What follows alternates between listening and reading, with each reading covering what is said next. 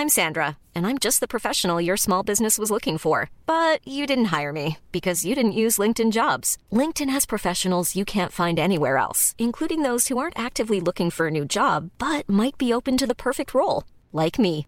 In a given month, over 70% of LinkedIn users don't visit other leading job sites. So if you're not looking on LinkedIn, you'll miss out on great candidates like Sandra. Start hiring professionals like a professional. Post your free job on linkedin.com/people today. Hold up. What was that? Boring. No flavor. That was as bad as those leftovers you ate all week. Keke Palmer here, and it's time to say hello to something fresh and guilt-free. HelloFresh. Jazz up dinner with pecan-crusted chicken or garlic butter shrimp scampi. Now that's music to my mouth. Hello Fresh. Let's get this dinner party started. Discover all the delicious possibilities at hellofresh.com. A lot can happen in the next three years. Like a chatbot may be your new best friend. But what won't change? Needing health insurance. United Healthcare TriTerm Medical Plans are available for these changing times. Underwritten by Golden Rule Insurance Company, they offer budget friendly, flexible coverage for people who are in between jobs or missed open enrollment. The plans last nearly three years in some states, with access to a nationwide network of doctors and hospitals. So, for whatever tomorrow brings, United Healthcare TriTerm Medical Plans may be for you. Learn more at uh1.com.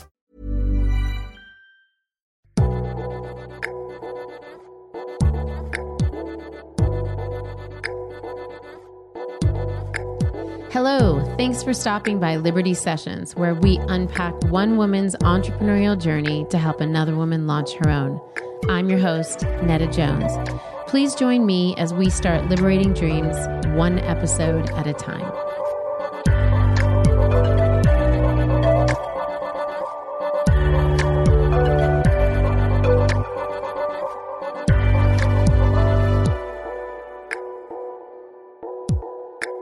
Well, hello there, Liberty listeners. Welcome to another session of uh, this awesome podcast where we get to interview women who have been there, done that, and want to tell us all about it.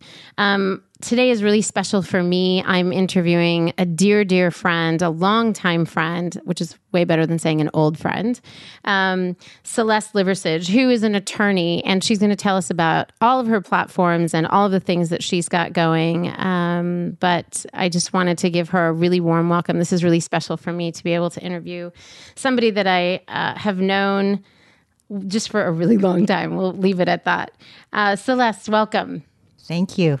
Uh, why don't you give our listeners uh, just a brief description of the four different platforms? And I'm calling them platforms because some of them are for profit, some are nonprofit, some are apps. So, why don't you just tell us a little bit about each of those four platforms that you have developed? Okay, so the first is Adoption Law Group, which is a law firm. We started this way back in 2004, and it sort of continued in the same structure. We represent adoptive parents who are pursuing foster adoptions, who are pursuing step parent adoptions, um, and guardianships. Okay. The second is a, also a law firm, and it was just launched less than a year ago called TruAdopt, and it's a nonprofit law firm, which is sort of a new, kind of a new construct in the country.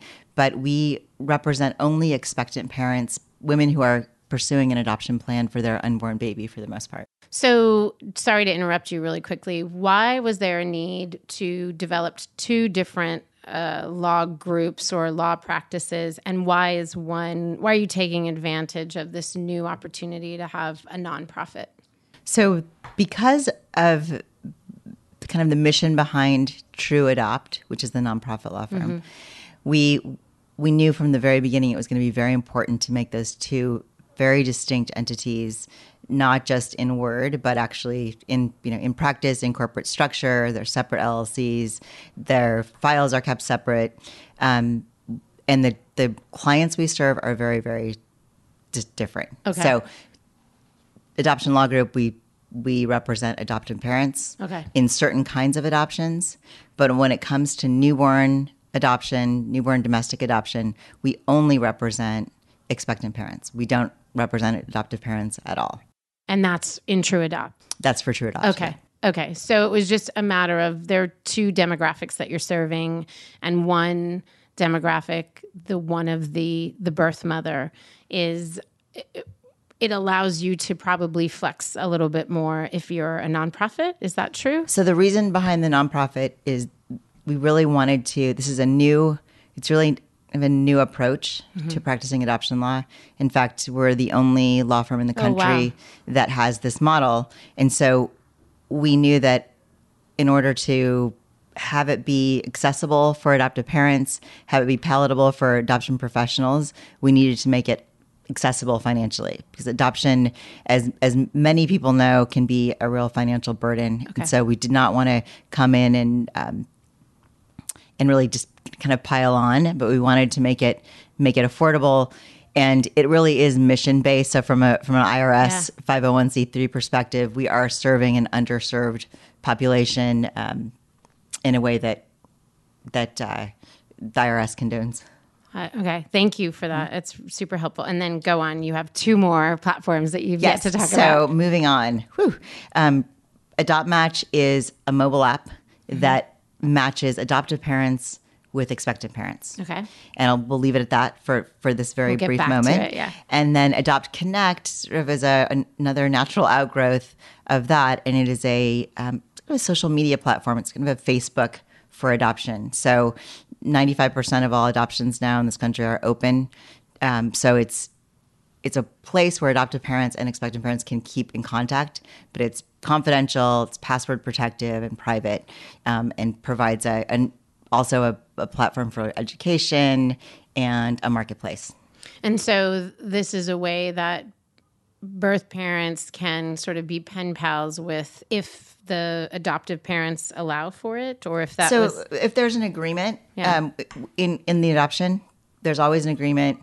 There always should be an agreement as to what that's going to look like. Okay. So a very typical kind of a baseline is oh, the adoptive parents are going to send pictures and updates about the child periodically. So this is a place where these pictures can be uploaded, the updates can be uploaded. Mom can access access them anytime she wants.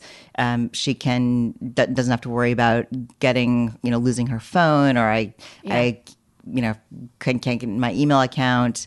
And the adoptive parents don't have to worry about hard copy photos reaching her or depending on an agency to be an intermediary and getting them to her and you know addresses change and things Sure. get returned in mail. Uh, probably every adoption professional has a, a file full of return to sender yeah which is kind of gives you know Yeah, it's gives everyone a heartbreaking. stomachache. yeah But to to the point of what you've created, I can only imagine all those therapists who've heard for years and years the sad stories of children who are trying to connect with their birth parents. You've solved for that. Um, the ability to stay connected, the birth mothers who I'm sure have a million reasons why they did what they did, and they're able to share that story and the way that allows an adoptive child to grow into an adoptive adult and understand their story. It's um, it's amazing, actually, that it hasn't existed, and kudos to you for for creating that platform. Um, tell us how you have four platforms. Tell us a little bit about why you didn't connect them all and just create one giant company with four different arms. So, how are they all interconnected and why you decided to make them distinct? I mean, you mentioned the nonprofit with uh, TruAdopt versus the Adoption Law Group being a traditional for profit um, entity. But what was it that led you to decide these really need to be four distinct operations? What was that so about? part of it is branding and and when i say branding i I feel like that word is always a, seems a little bit, you know, manipulative or coercive. Yeah. But really, branding in in trying to explain to the market at large what who we are, what we serve, and why we, um, and, you know, and just from a very basic level, why we exist. So then there are also parameters and legal requirements. So, for example, a law firm, you can't have a law firm and then also we we sell this other stuff out, uh, you know, at the back, um, Sure. in the back room. Little you have to, you know, it's yeah. like you have to. There, California bar is very very clear about the way your corporate structure. And there's not a lot of there's not a lot of leniency there. So that that's for adoption law group. For for TruAdopt, again, we just we wanted to um, make our mission very clear. We are completely designed to represent a population that is underserved, that does not typically receive quality legal representation. Um, and so we needed to be really clear that that's what we're all about. We don't, we do not represent adoptive parents.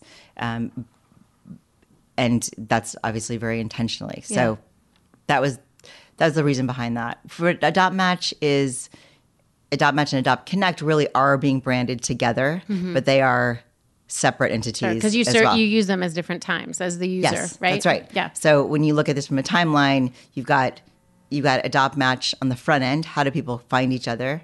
You have TruAdopt in the meantime. Yeah. For legal representation during the pregnancy, during while the case is going on, and then hopefully people will use Adopt Connect to you know to remain in touch. Yeah, and you're absolutely right. I mean, aside from the legal issues, which complicate things, um, from a branding point of view, if you're uh, an adoptive parent, you may not understand the need for Adopt Connect. If it was part of AdoptMatch, you'd be like, I've already used the service, I'm done. Right. Versus it being a distinct platform, now you're like, oh, there's there's something for me to do here. This is after the fact.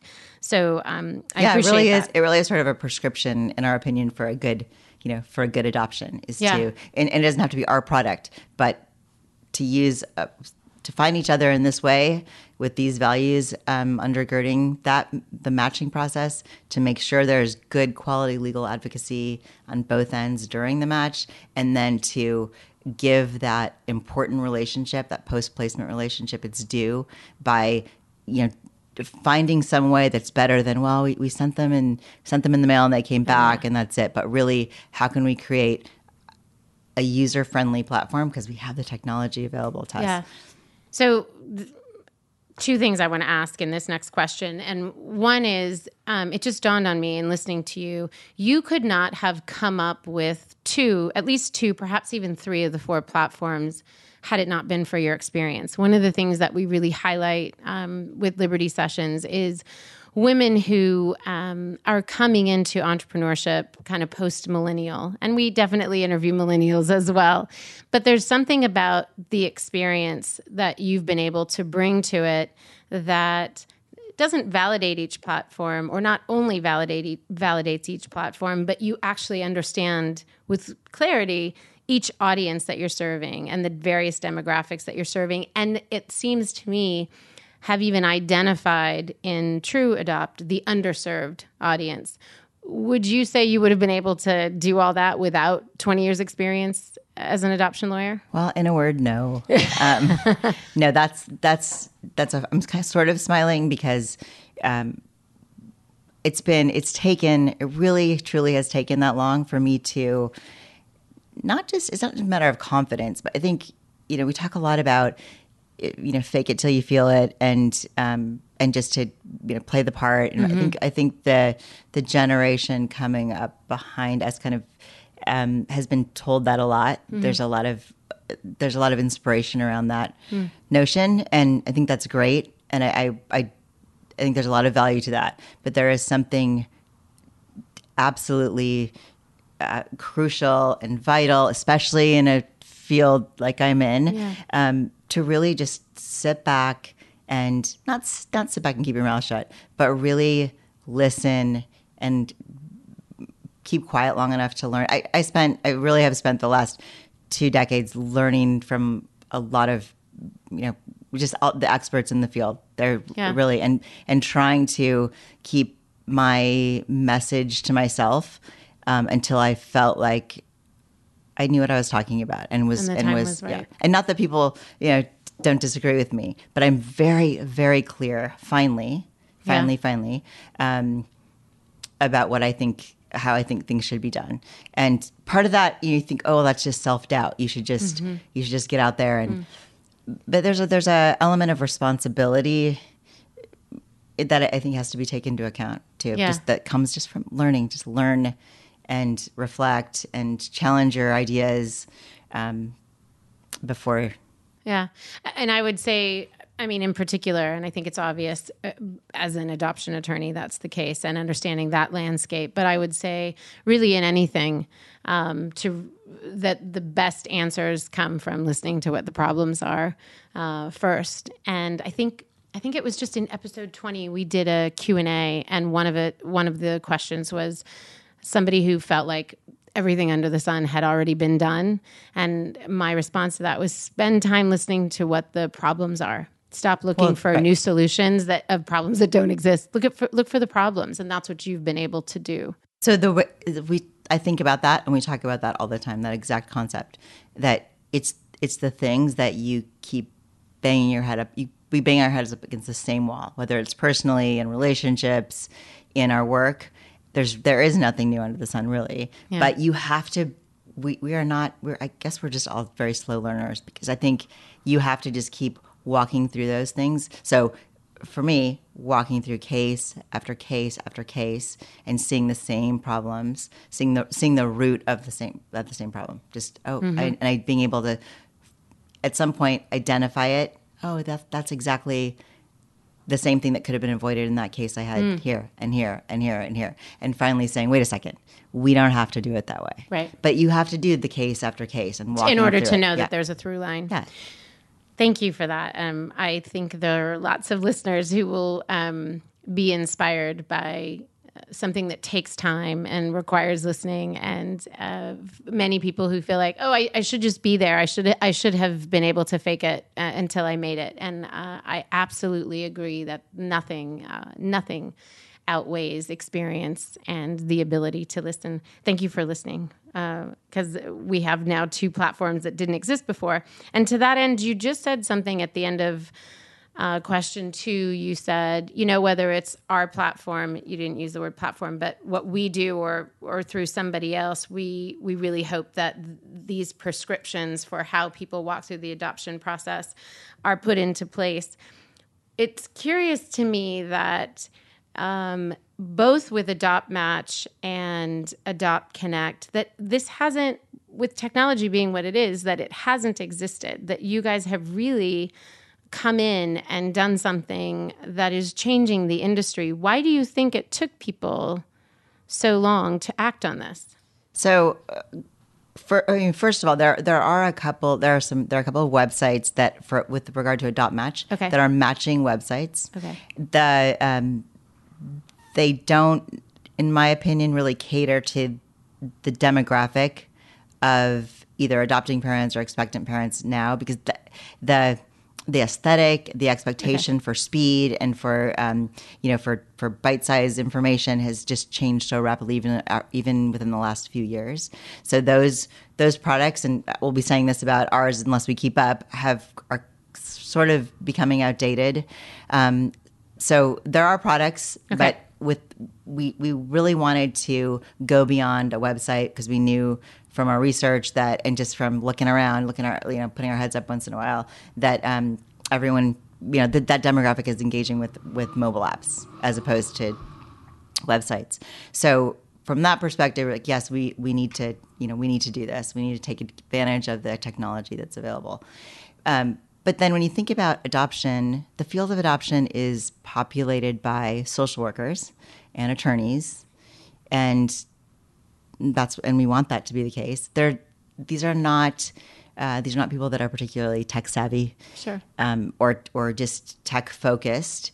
They um, they're also the majority of them just statistically are a generation above me and so that's just that's a Yeah. you know inherently there's a fear of technology they just don't they kind of are this is the way we do it and Yet they're serving uh, uh, Uh, not quite digitally native, but close to audience. That's interesting. close to yeah, absolutely but still it's fascinating there are some professionals that are still telling clients well the way we the way expectant parents find adoptive parents is is through the it's through you know the yellow pages or it's through Oh classified ads a la Juno. Are there any more yellow pages? No, I guess so because they're still What's pushing happening? the ads. No, really, classified oh, wow. ads in the back in the penny saver, like literally the penny saver that you get on the street in the box. So, Celeste, what are those people saying about you and what you're doing? Well, I think they they uh, they probably are either just this is the way I've done it and it's worked for me, Yeah.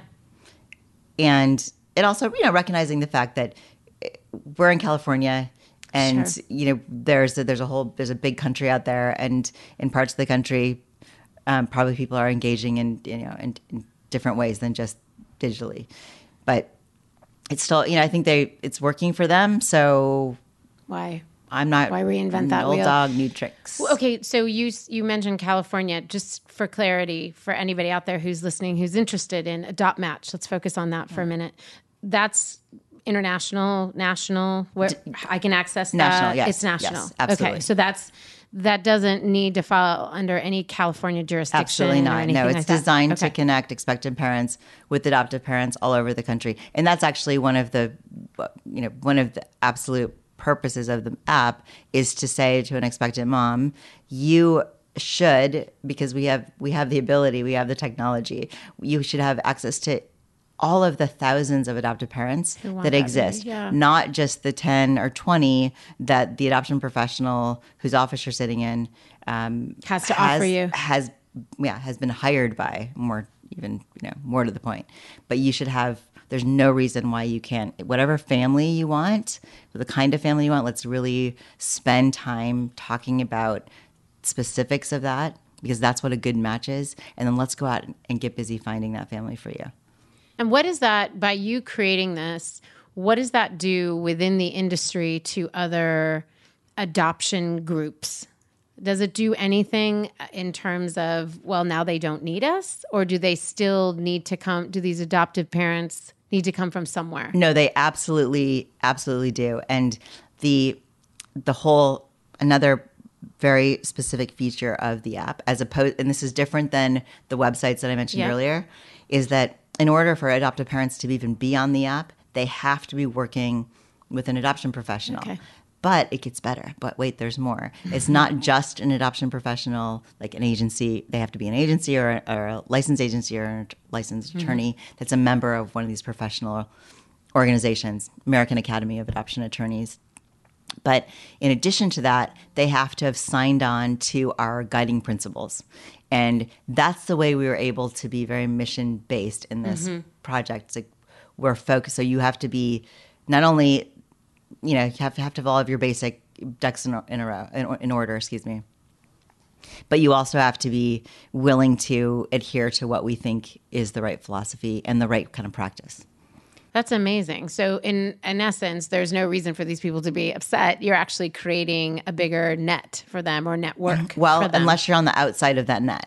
So Unless, which is you don't abide by those guiding principles, or That's right. Okay. That you are not in our what, and again, this kind of goes back to what we said earlier about the confidence level and reaching a point where I can say, these are the best practices in adoption. Mm-hmm. Yes, not everyone's going to agree with me, but these are the best practices in adoption. So if you want to have an ethical, compassionate adoption, this is what this is how you will make sure it's it's run. Well, it seems like a great way to just raise the standard across the board, like by demanding that. Well, and without getting into the dark underbelly of adoption, it is such a desperate, desperate need because there is a lot of, uh, there's just a lot of bad stuff that that goes on in domestic adoption, and where the the whole the whole point of the app is to raise is to raise that standard and to create a community.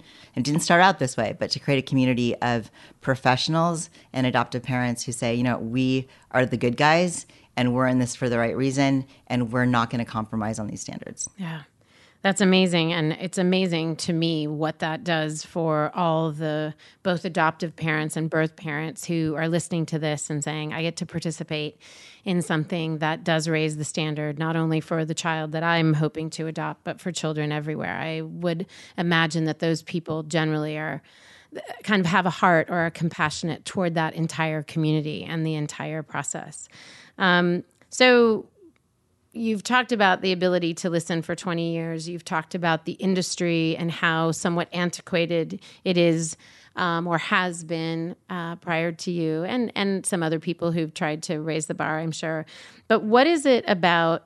AdoptMatch that you felt like I, I know for a couple years you've been really working on this. What what do you think took so long and i mean that with all due respect what do you think the barriers to entry were what what was it about um, getting this to to launch that took some time So I think probably threefold. Um, first one being kind of what we're talking about education. Just we started off started off the with the app saying there needs to be an app.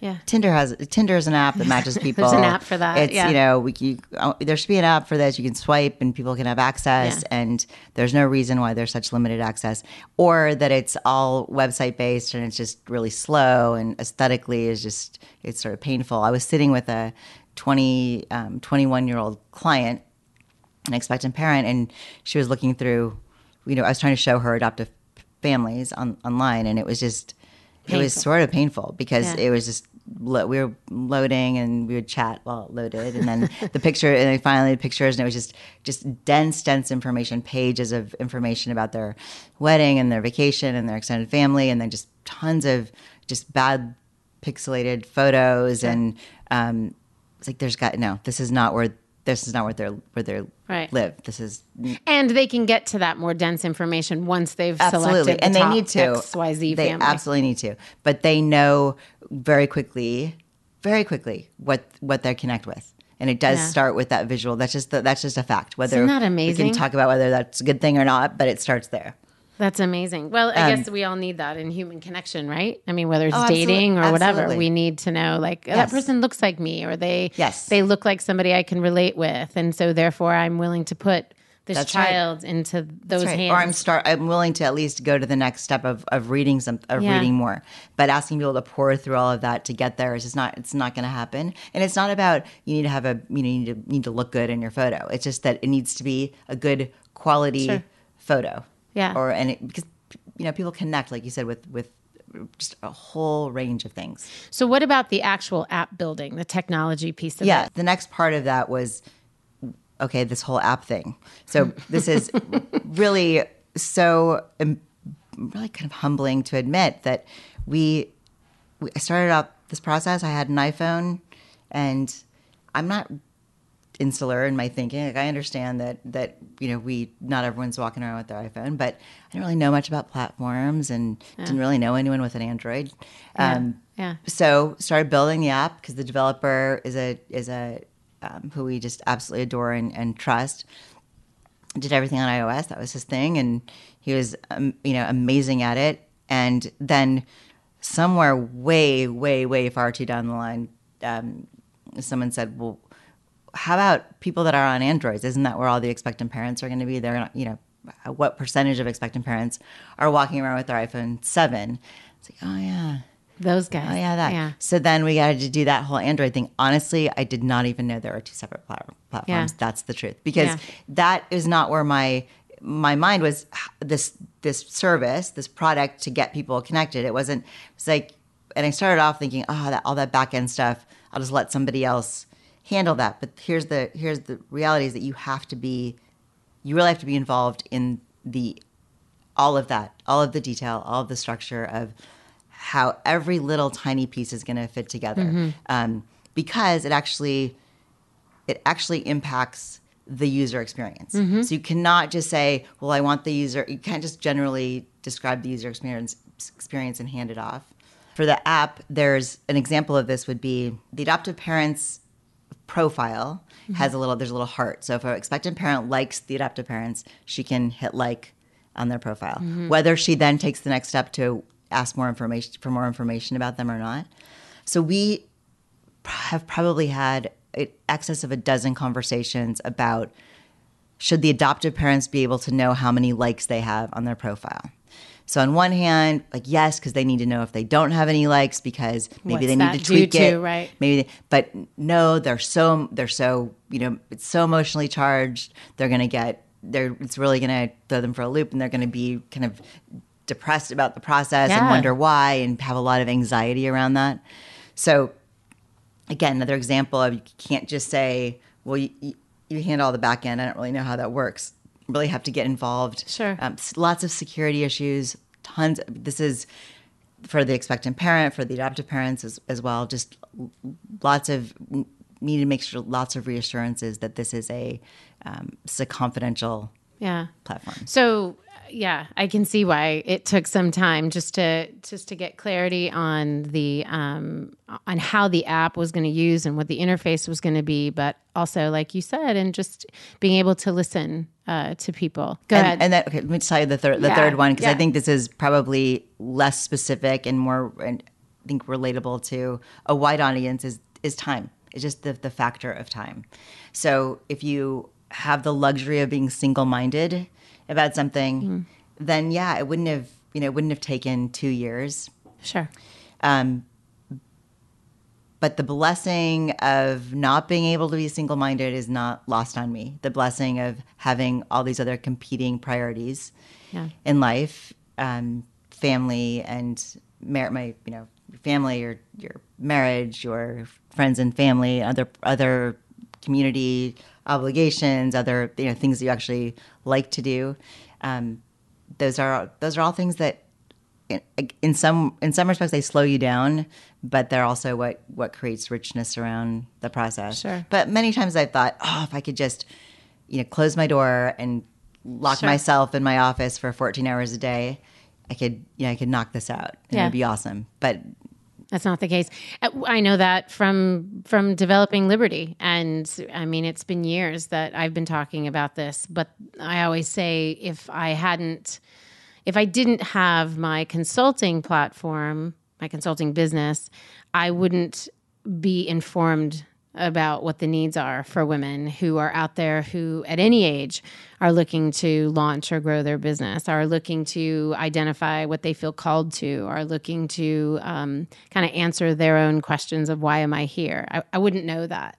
Um, and so in your case, it's so obvious that it was informed by so many things, in addition to what you mentioned, which I really appreciate because I think a lot of us are how do I get there quicker? How do I move this along um, at a pace that is satisfactory?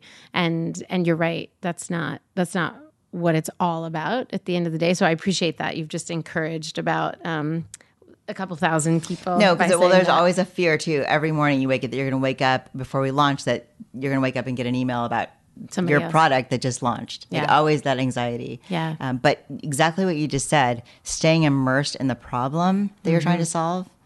For you, staying, uh, keeping, you know, consulting, and for, for me, staying on the front lines and actually doing adoption um, has been it has made a huge difference. I think is almost uh, So you've answered sure. that question. You'll you will remain kind of an adoption attorney while you're doing these other things. You don't imagine a scenario in which you hang up that. no, Okay. No, I think I would lose. I think the the products that we're that we that we have and we're going to continue to develop would would suffer. I think we'd lose touch. Yeah, pretty- I actually, I mean, sorry, creates a lot of work for you, but I actually Yeah. love that you're connected in that way.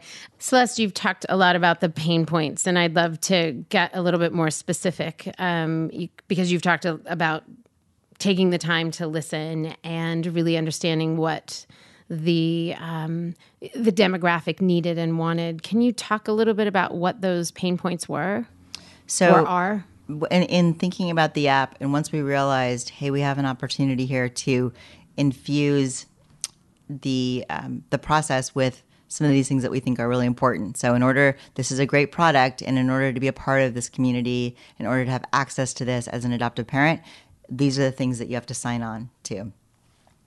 Um, and those those are, I'll tell you what those are. So, Yeah. first of all, number one, you have to be working with a professional who is we said before who is uh, you know accredited and all that you have to you have to be willing to provide separate legal representation for the expectant parent so not having one attorney represent just the adoptive parents or um, and hopefully this doesn't happen very often, but having one attorney saying they're representing both parties. Sure. While adoption is not an adversarial process, there are still separate interests that need to be um, addressed and advocated for in order for it to be a good, you know, a good, healthy, child-centered adoptive placement. So legal representation for mom, and that's paid for by the adoptive parents. Number two, that you are having a meaningful conversation about how is post placement contact going to work. Everyone's talking about open adoption. Okay, what does that mean? How is that going to be reduced to writing in a meaningful way that if the state law, um, whether the state law allows for enforceability because of the state laws vary significantly throughout the country, or just to give that agreement some teeth. So, mom, when she signs her consent and says, "I'm giving up all of my parental rights," I know that I have some sort of some sort of recourse. I have this written document that says we're going to keep in contact. We're going to you know send pictures and letters every six months or every year we're going to see each other you know in five years or just just something so it's a meaningful conversation and it's not what happens often unfortunately is everyone's kind of waiting for to see if she's going to raise the issue. And well if she asks for it you have to but if she to, doesn't you cut her out. A, a, lot of time. Well well and it's not necessarily cut her out but it's not being accountable to okay. a specific um, a specific schedule or specific performance of this you know keeping keeping in contact being responsible to send pictures to send to send updates. So it's having that meaningful conversation creating a document that reduces that to writing whether it's enforceable or not and then the third thing which is woefully lacking and so important is post placement support for mom so mm. everyone says that they provide post placement support and counseling and we're always here for you but the reality is that there's a there's a big lack of skilled therapeutic mm. like real qualified grief counseling for example mom when a, when a woman places a baby for adoption there is grief there's trauma sure. there's incredible loss and a lot of times we documents are signed and she's you know just give her a ride home and um, and that's sort of it. And we're we're here for you. Just does not cut it. So it's being pr- very intentional and proactive about what is that post placement support going to look like. Here's the therapist. This is the time your appointment is. Um, here's the there are all kinds of resources now but connecting getting people connected with those resources yeah. is is so important so it's what what what do you do that you can you can really articulate for us and the, the final thing is fees do you charge reasonable fees or are your are your is your fee structure just sort of absurd? How do they answer that? Um, well, or we, do you answer yeah, it for them? if they if, the the good guys are not super defensive about it, and they give us our fee agreement, and we recognize that it takes a lot of money to to run an adoption agency to to to compete in the climate that exists right now for adoption. Um, it's a you know limited limited supply and high demand, sure. but there's a limit. This should not be a profit driven industry because we're talking about human lives and yeah. relationships. Um, so it's it's what are the ethics that should be brought to bear on that? And I would think I don't I think we can just leave it to our audience to make the connection. But I would think with our awareness around trafficking being what it is, that you the time is now for you to say, "Oh no, we have to we have to draw very distinct lines between us and them." That's very astute of you to, to say that because, and I, I try, I always think that, but I, I have to be Sorry, careful. I said no, it. I have you to didn't. be careful to say that, but it really, it, it, it is just a gut. It's a gut test. There, there are many situations where, like, wait, wait a second, this really feels and yeah. sounds like human trafficking, and I, I, I don't think that's wrong. Yeah. No, and I I appreciate and I think most people will appreciate that the person who is the founder of this platform is looking at it in that way because there's something about speeding up the process at, through the app that will make people take note and say okay let me read through what what is this person what are their core values and when you read that it's like oh this person has crossed those i's and dotted mm-hmm. or crossed those t's and dotted those i's and and also it's interesting to me even in the advocacy or the the commitment to the birth mother how much of saying we're here for you requires the birth mother to reach out when in so many cases these birth mothers are not going to reach out whether it's their age or their circumstances or it, they don't have a ride. They don't have a ride. There's to a the, lot of practical you know, considerations really, too. Yeah. So to have somebody that's pursuing them and that you guys are are, are forcing that really and enforcing it um, or enforcing it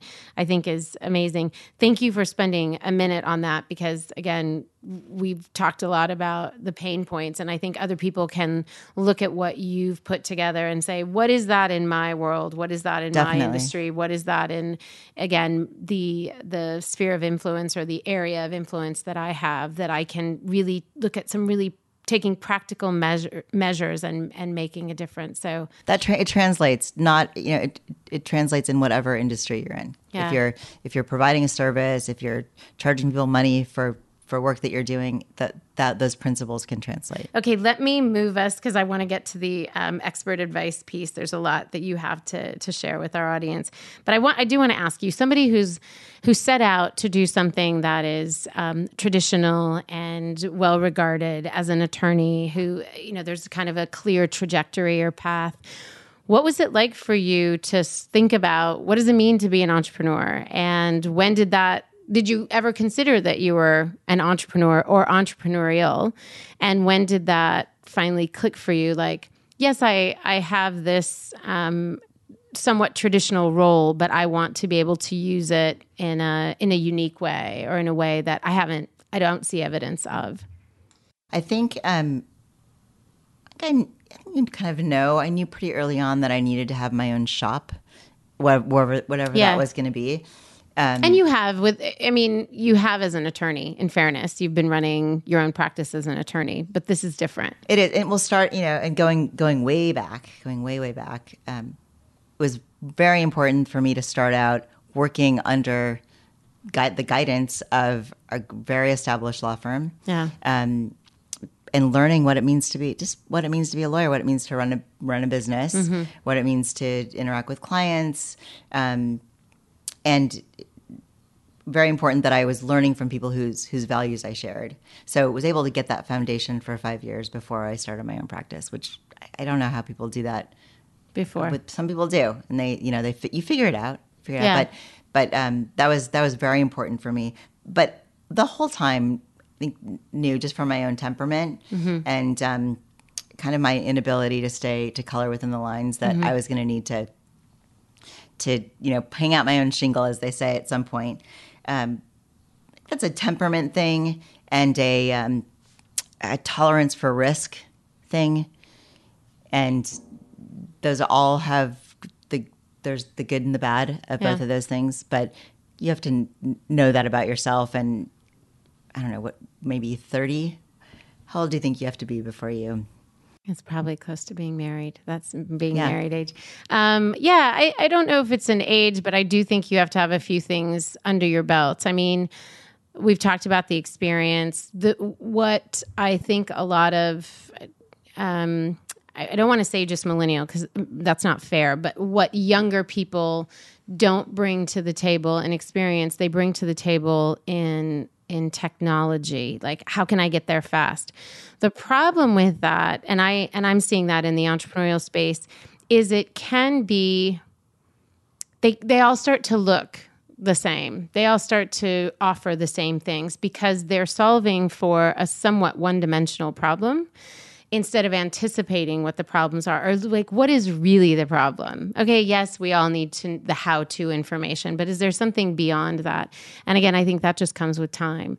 Um, and building on that, you you know, after 20 years again uh, practicing as an attorney and now creating two things in particular and, and three really with your nonprofit um, firm TruAdopt, you've created three platforms that are I would say somewhat disruptive and I don't use that while everybody else uses that term pretty loosely I don't in fact I don't think I've ever used it in a podcast um, but I would say this this warrants that word. What how does it feel to be sitting on this side? And I know you well enough to know that it's not over and you're not finished and you're not going to rest on what you've built. But how does it feel to sit on this side and say, I've from a life's work point of view, ha- halfway point of a life work a life's work point of view, how does it feel to to be able to say I've I've put a dent in this industry or in this kind of micro economy? So I don't view, I don't really, or I haven't to this point viewed myself that way. Um, whenever people use that word, I feel like it just, The word disrupt. yeah, it just Yeah. comes like comes with a big ego and just. um, Well, I said it, Kind of a no, kind of a, like a self, you know, I don't know, self inflated. I really, it's it was more of just a maybe an intrinsic um, tendency to not accept the way things Hmm. are and to say that could be done better. I think that's kind of at the core of of who I am. Is often looking at things and saying, "Oh, that's good, but how can we make it better?" Um, my husband would probably attest to that as well. Um, I like I love him just the way he is. um, but but and also looking at looking at industries in general and saying and, and being very sensitive to the the underdog and are people being treated compassionate are people being treated in a way that's just. So whether that's my legal training or just my inherent you know I'm, I am justice oriented um, probably I mean well before you know, well before law school, I was ju- mm-hmm. justice oriented on the playground, and I think so. Looking at looking at industry and saying that's not that's not right, that's not the way it should be. So let's. So it's not starting out saying I'm going to I'm going to come in and be a disruptor, but it's just, gosh, I can't do this anymore this way. So I'm going to dis- disrupt myself, mm-hmm. and Oh, wow. then Yeah. let's see if it catches on. And the more the more we've seen it work the new way, the more like wait a second everyone should do it this way. Yeah. Every and it, which is a tough thing to say because it's really kind of the that's those are not popular um, ways of speaking in 2017. We're very much like, well, that's not right for me, and what you know, it's different for everyone, and it's not different for everyone. It's okay that they're we're coming out and saying there's objective ways that, that things There are should some be done. standards and Yeah. some things, some kind of baseline things that we need to, especially when it comes to moral issues around adoption or, or whatnot. They're not all, um, they are black and white. Many of them are black and white. And I think that can be the case outside of adoption too.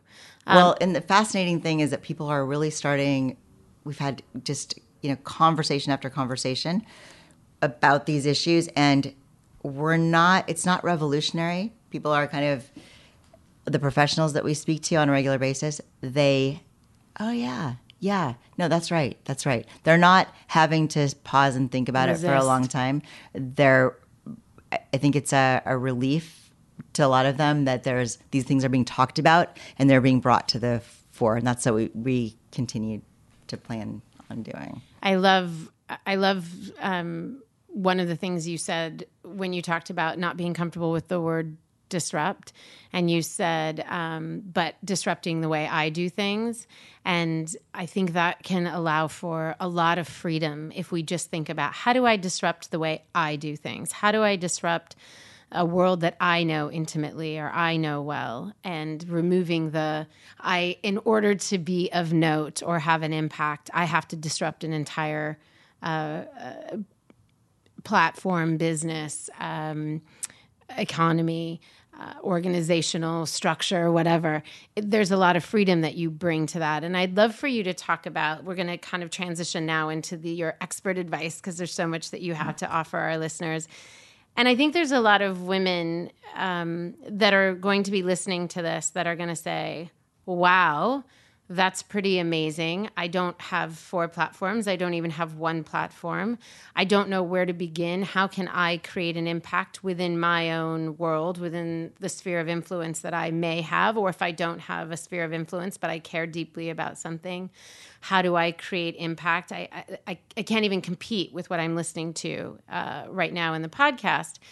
What would you say to that person? And again, I would love for people to hang on to that little nugget you gave of just disrupting yourself. But what would you say to a woman who just listened to your story?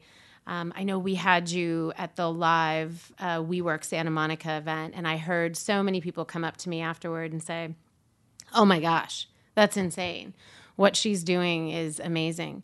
Um, and this is awkward for you, I'm sure. But how do, how do you respond to a woman like that? What do you say to them? So let me let me speak directly to women since you raised that, and that's who we're talking to I for the most did. part. right? It's all my fault. So we have a unique ability, I think, to understand the needs of our consumers in a very um, on a on a very deep level. So I would say, generally speaking, start start there. Start with compassion for the user, for the for your consumer, P- compassion for the user. Um, pain points. Pay attention to pain points. That really is what has driven everything that we've done in the last two years is oh my gosh i can't this is this is this is not good this is not good this could be Not better working. Yeah. it's not working everyone just keeps doing it the same way and kind of just either ignoring this other part or just shrugging their shoulders or throwing their hands up in in you know in despair and saying this is the way it is. So paying attention to the pain points, not allowing yourself to take any of the have any of those responses and saying, wait a second, even in the smallest of ways, if you start with compassion for the for your customer, I think that that will lead you to even on the on a small scale, how can I how can I do my practice better, whatever that is, Sure. whatever industry that's in. Um, people are afraid to do that i think because they worry that they're not going to be able to compete financially that if i if i look at the customer with, with compassion and that's my business model well that's just a well that's why you're a nonprofit. That's right. Um, but that has not been my experience at all ever in my law practice. We have had more business than we ever could handle because we are definitely because we're good at what we do we have the we have the knowledge and the expertise but we tr- we treat people ethically and it sounds really basic but it's amazing to me how I, I absolutely Yeah. agree.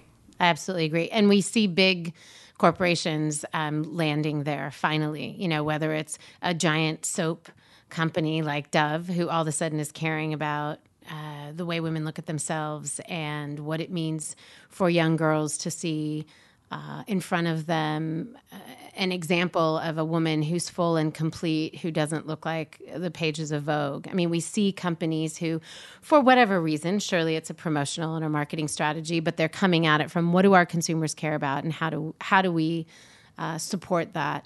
And oh, by the way, we're selling a product too, so Yeah. good for the consumer. And if you have to, if for Dove, if they have to spend money on this campaign, whether they are doing it for business purposes or not, or if you have to, as an attorney, if you have to, you know, charge less because that's the ethical amount of charge, or spend more money on, you know, on some other resource in your practice, that's a financial sacrifice. But my experience is that it is made up in spades. I agree. Um, because you have a loyal fol- following, your clients love you. I've never had a client not pay their bill, um, and they'll tell. They'll Yeah. tell their friends. Absolutely. Nothing beats word of mouth on that end. So, um, a lot of people are also listening and saying, that's fantastic. She built an app. How do you start building an app? What was what's the first thing you do? Who who do you call? Where do you begin in terms of you brought the legal experience and expertise to these platforms, but where did you start with technology? Yeah, well, let me be really clear. I, as I said before, I did not really build clear. an app. I did. Uh, so remember, I didn't know the difference between, you know, yes, the, the and Android. Yeah. But I, by the way, told somebody, somebody in my family, I said, I cannot believe you haven't left a review on iTunes. And they're like, because I have an Android. You don't have a way. I know. I was like, okay, well, we're I'm going gonna to get work right on, on that. right on Yeah. that. So back to you. Yeah, So I yeah. So I did, I did not build an app. I had a very um, a loose idea, and I found the such a blessing. But I I found somebody who was very mission minded with regard to adoption.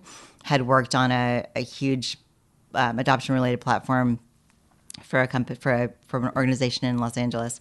So really was um, was very in tune with just kind of the mission behind adoption in general, but also had incredible expertise. Incredible works for one of the for probably the um, most prestigious app developers in the in the industry. I didn't know that until recently because he had told me I had no idea what the company you're like, was. "Great, like good that's great, good for you. Are you going to be able to have enough time to do what we need Yeah. to do? Um, so so, but just you know, spending the time to learn. It's Mm-hmm. taken a lot of time and spending. A, but so specifically to answer your question, I would say keep it simple. That's that's Brent's, um, the app developers, his constant rem- reminder, a constant refrain.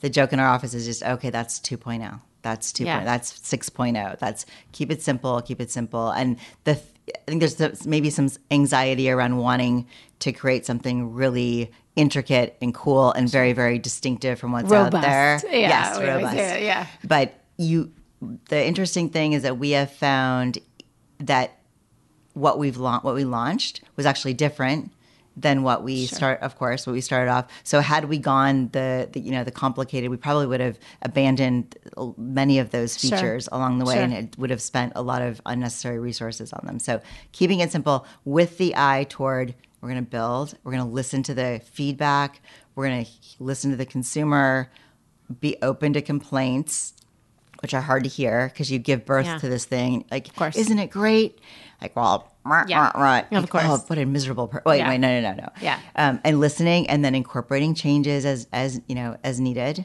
um, so keeping keeping it simple with an eye toward toward growth later So if you have this concept for an app, it's just identifying, you know, start to get to know whether it's going to your local chamber and starting to ask, or probably um, identifying a tech group in your area and just saying, "Hey, this is what I'm looking for," and just start getting names, getting to know people. It sounds like with in your situation, you identified somebody who, as you said, was also kind of mission driven and understood um, the landscape uh, and could apply the technology. So so kind of getting finding those people who can help you in that way. fill in the gaps Fill in the gaps. So you're running four platforms. You have a full staff. Um, this requires lots of organization.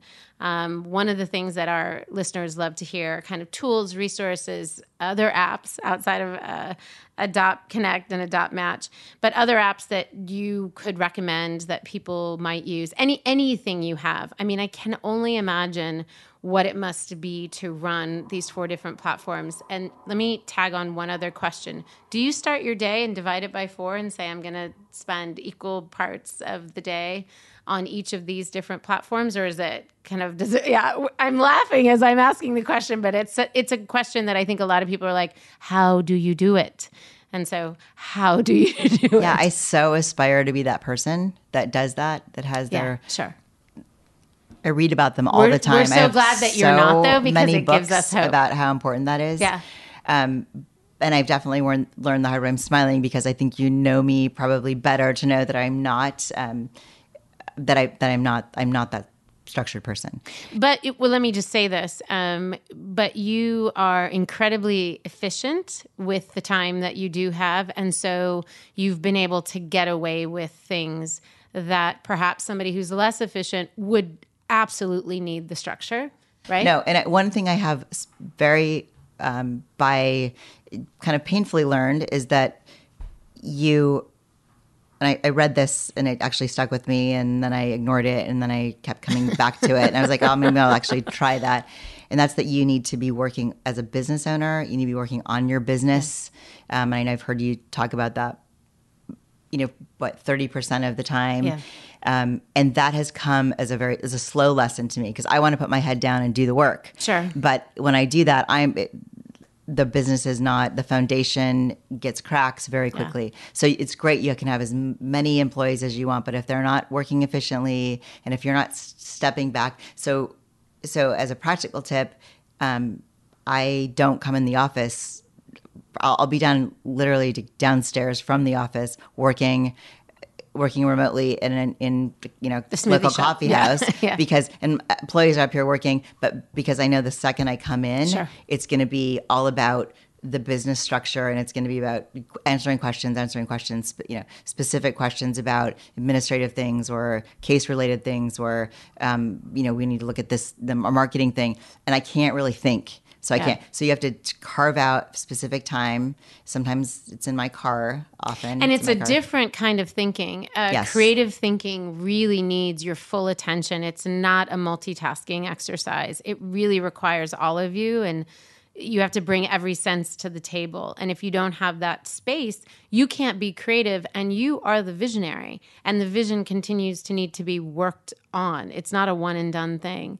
And you can have, but I think you either like to do one or the other, um, and so you have to recognize that, but don't allow yourself to only focus to, to only only really pay attention to the to the one. So I have to be in the office answering questions, interacting with employees, or they start feeling adrift Sure. and start feeling Sure. disconnected, um, and like they important. frustrated, they can't Sure. get their questions answered. So I got to be here, just you know, answering questions, letting it bounce off of me, but I also need to be able to have that creative time because that's actually what fuels me and what I'm, you know, that's where the passion comes from. So, so literally dividing. Uh, not every day is the same, but creating, carving out time, blocking time. Just that's I'm here working on Yes. the vision. I'm working on what's next. I'm working on partnerships, relationships, whatever I can envision that are going to grow this this or these various platforms.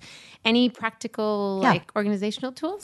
So we just started using Slack, Mm-hmm. um, and we and it's it's if you use it, if you use Yeah, it, if you use it's so it, you know it just creates a Yeah. whole new level of efficiency. But you have to get in the like everything else, you have to get in the discipline of using it. Yeah. So um, our office administrator is she's cracks the cracks the. Slack whip. Yeah. Um, No Slack. No, She's no, no Slack on the Slack. Sorry, I couldn't help. But good one. I'm going to write. Yeah. I'm writing that down. Tile can have tracker that for free. Thank you.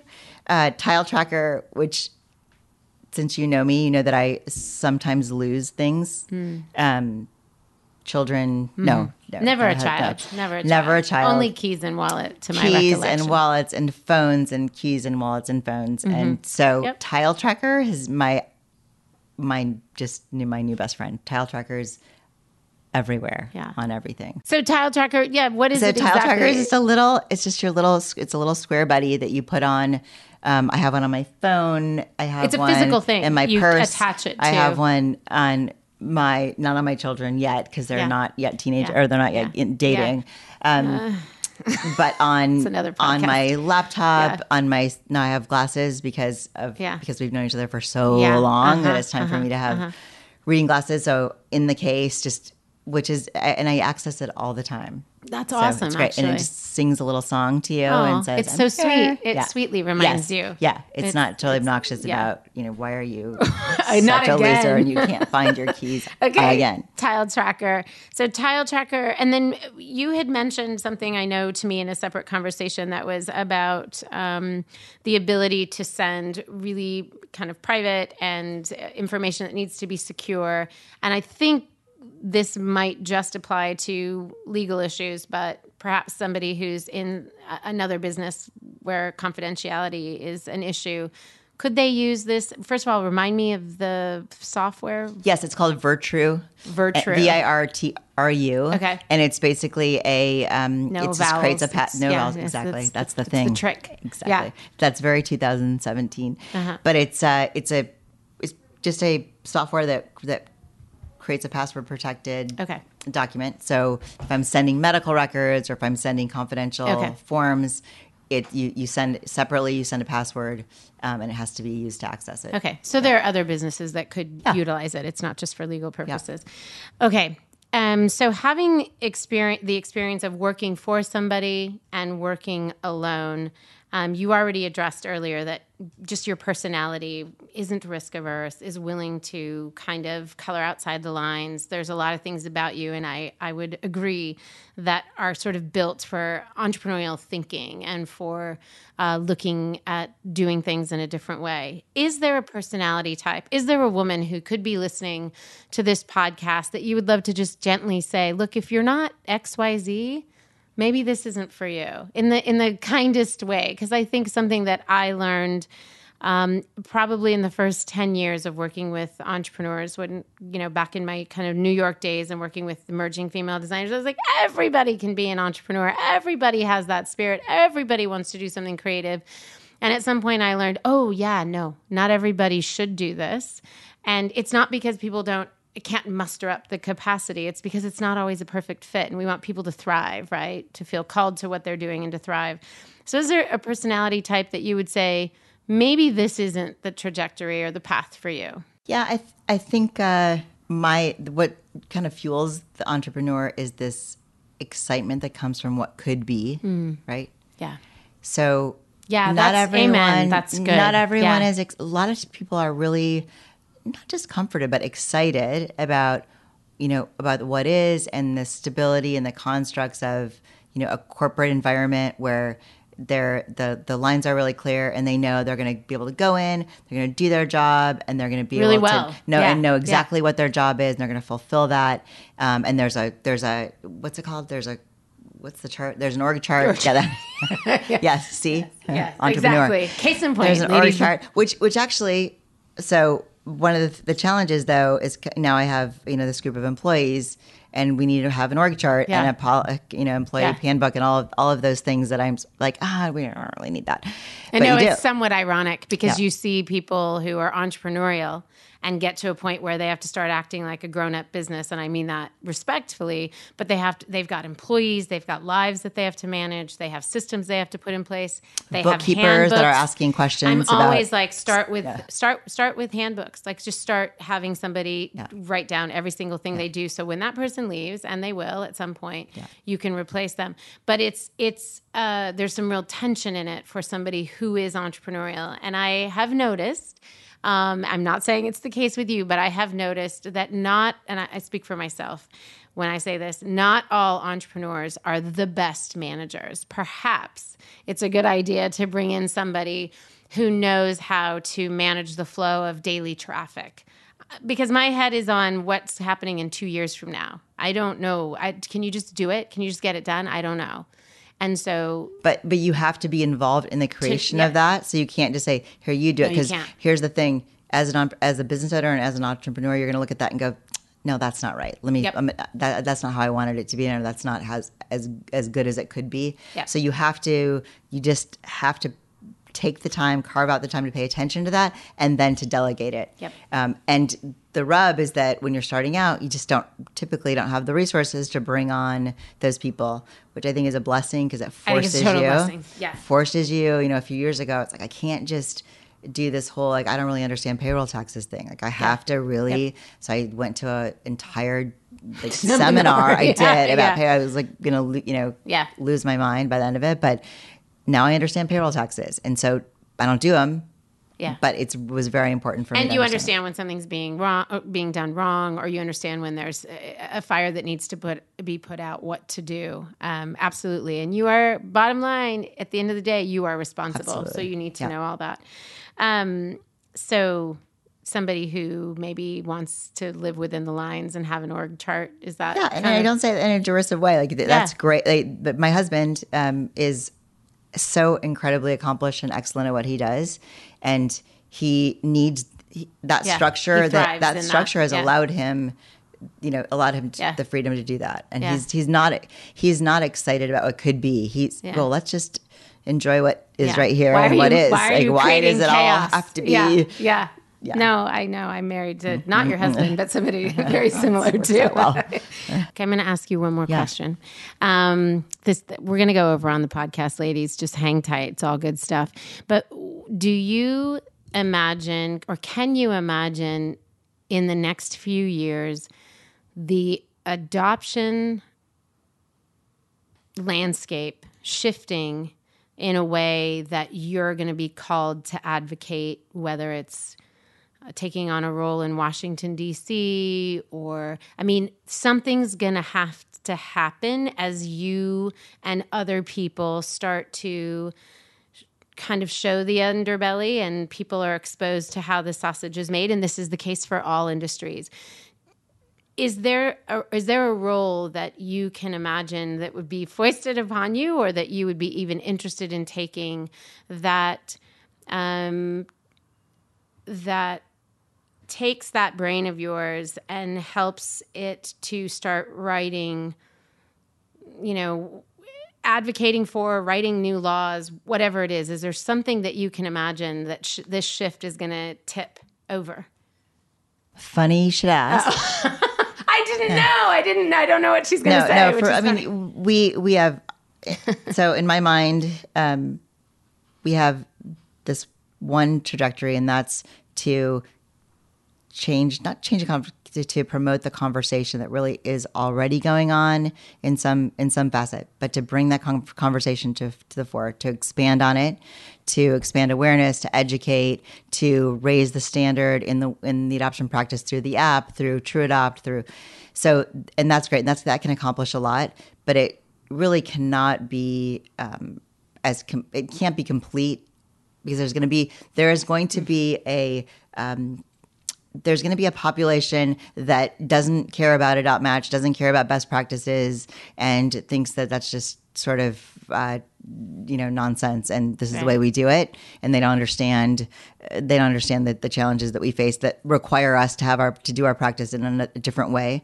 And that those that change has to come through legislation. So we are already working on california legislation. Um, and it's not a very favorable climate for that at all They're the the uh, the lobby is not um, in line with what with what we will be advocating for. But we definitely feel like the in order to close that circle, it has to, that has to be done through legislation. And and the lobby is not favorable because the money that is available is from the adoptive parent. What is You're again so astute. Uh, yeah, that's why you're on the other side That- of yeah, the no, microphone. no, yeah. No, because that's the the money.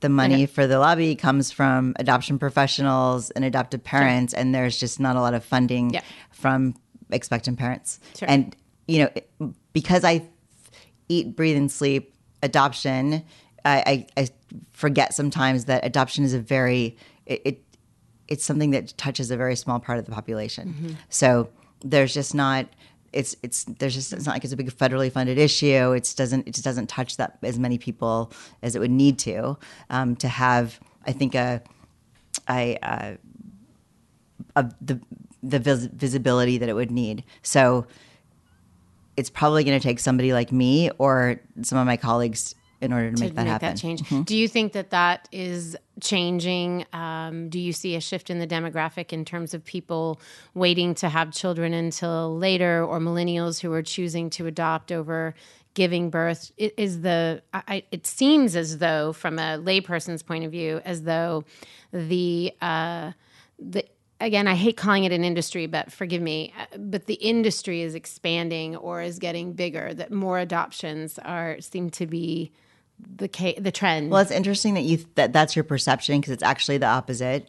Um, that adoption rates are they they they went down significantly around 08 and is that have money? Was that a money issue? Because part, partly a money issue. International adoption Okay. was huge. That has that has decreased. So now you have additional adoptive parents in the domestic adoption market. Okay. Um, with with and the supply at the same time has been reduced, partly because of the um, accessibility to abortion, partly because of the all the other um, assisted reproduction technology that's available, which Sure. is ex- ex- exploding and is ex- expands literally every day. So now people have a lot of other options when it comes to creating a family um, when they're facing infertility. Yeah, and I've I've forgot about the international thing being distinct because you're right. It seems as though a lot of that that was a lot of the boom. Um, and as I understand it, more and more countries are closing those Yes, doors. that's absolutely happening. Okay. And in some cases, it absolutely should Sure. should happen. Sure. Again, it crosses some of those things that we talked about Yes. earlier. I want to be sensitive to so many parents with a great heart No, who've- of- absolutely. who've adopted, but um, being sensitive to those issues. First of all, thank you so much for sharing everything with us. Um, I want to just really quickly get to kind of this fun, silly way of of um, getting our audience to know you a little bit more. And I also want to say to our listeners, we will have all of the four platforms that Celeste mentioned. We will have uh, the URLs and the um, apps and any Instagram handles for for each of those respective platforms on um, on our site. So hang tight for those. But really quickly, Celeste, um, I'm going to ask you six questions and just whatever comes to mind. Um, do you prefer? I never nine- do well on these these tests. Is a trick. Do you prefer a nine to five or a flex schedule?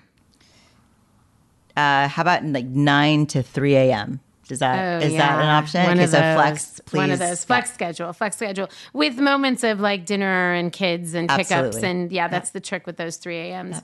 Um, vacation, mountains or beach? Uh, definitely beach. Love to love to the ocean and how it reminds us of how small we are. Oh, that's cool. Um, and then work from home or office or Is car an option? Car and what else did you say? Coffee shop and I think I said smoothie shop. Bench. So, okay. Yeah. Okay. And Need so it, yeah. office and i- when you're here listening to problems and managing Yes. team and then away from office. definitely when office. Definitely away from office as well. So Okay. Um, work alone or with a team? I think you can work alone to a certain to a certain point, and then you you end. Yeah. and you've got to have a team in order to expand. And I just have the most awesome, awesome team, and you realize very quickly how your ability to not just get things done, but to um, To be better. to think to be yeah, differently, to, to have your your ideas sharpened. Yeah, you just can't do that on your own. That's awesome. Um, okay, the hardest question we have: Thai or Mexican food? Thank Not- you not for clarifying. um, Italian, Yeah, no, no, no. Thai or Mexican? You have to uh, answer but one I'm of those. but I'm you know no, no. my okay Thai or Mexican? Mexican. Okay, and then we you have to because you're from California. Is that like California, like Tex-Mexy, or yeah, is that like no, legit? definitely California, Texas. Okay, yeah. okay, okay. And then what does it mean for you to be liberated? We have named this um, brand, this company, this podcast, Liberty, Liberty Sessions, Liberty for Her, all, forms of liberty. And it's really because we want to take a look at what it means for women to be liberated by answering their call. And um, and through entrepreneurship, it's a vehicle. What does it mean for you to be liberated? it means to be able to make to recognize and then affect change in an industry that I care deeply about and to show my daughters my three daughters that they they as well can can their live, live their lives in a way that makes an impact Yeah, I can't. Um, I can't imagine another way to leave a legacy of liberation um, for your daughters than showing them what's possible with listening and with a lot of hard work, um, both in the very specific industry that you've um, been a change maker in and for. Uh, on behalf of, but also for them to identify what does that mean for me to, to see that example and uh, figure out where they're going to apply it. That's awesome. Thank you, Celeste Liversidge, dear, dear friend. Um, it's been great to interview you. And I'm so excited for all these people to listen to this story and to hear um, a little bit about what you're doing in the adoption uh, industry, if you will, and also how they uh, can be inspired to create their own change in their respective worlds. I appreciate your time. thank you Bye. See you guys later.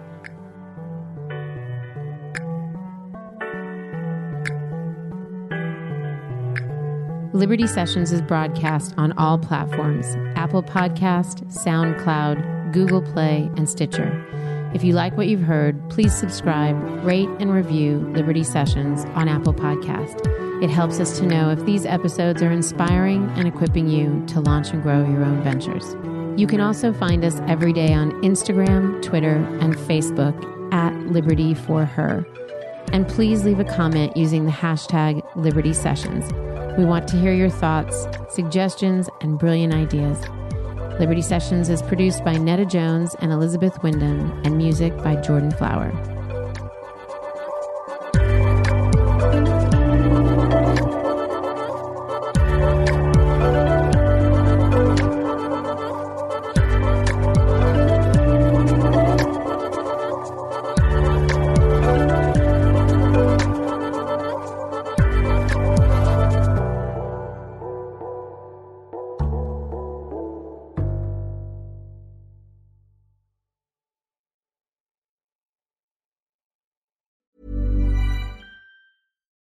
It's Paige DeSorbo from Giggly Squad. High quality fashion without the price tag. Say hello to Quince.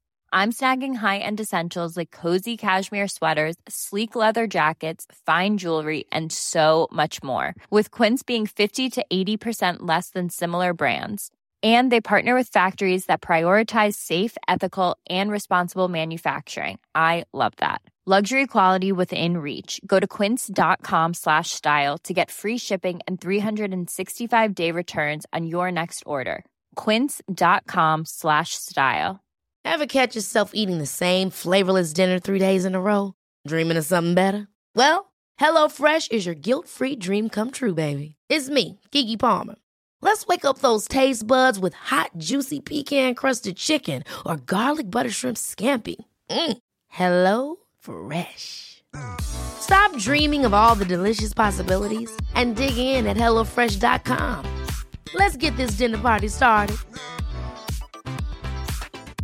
Mom deserves the best, and there's no better place to shop for Mother's Day than Whole Foods Market. They're your destination for unbeatable savings, from premium gifts to show-stopping flowers and irresistible desserts. Start by saving 33% with Prime on all body care and candles. Then get a 15-stem bunch of tulips for just $9.99 each with Prime. Round out Mom's menu with festive rosé, irresistible berry chantilly cake, and more special treats. Come celebrate Mother's Day at Whole Foods Market.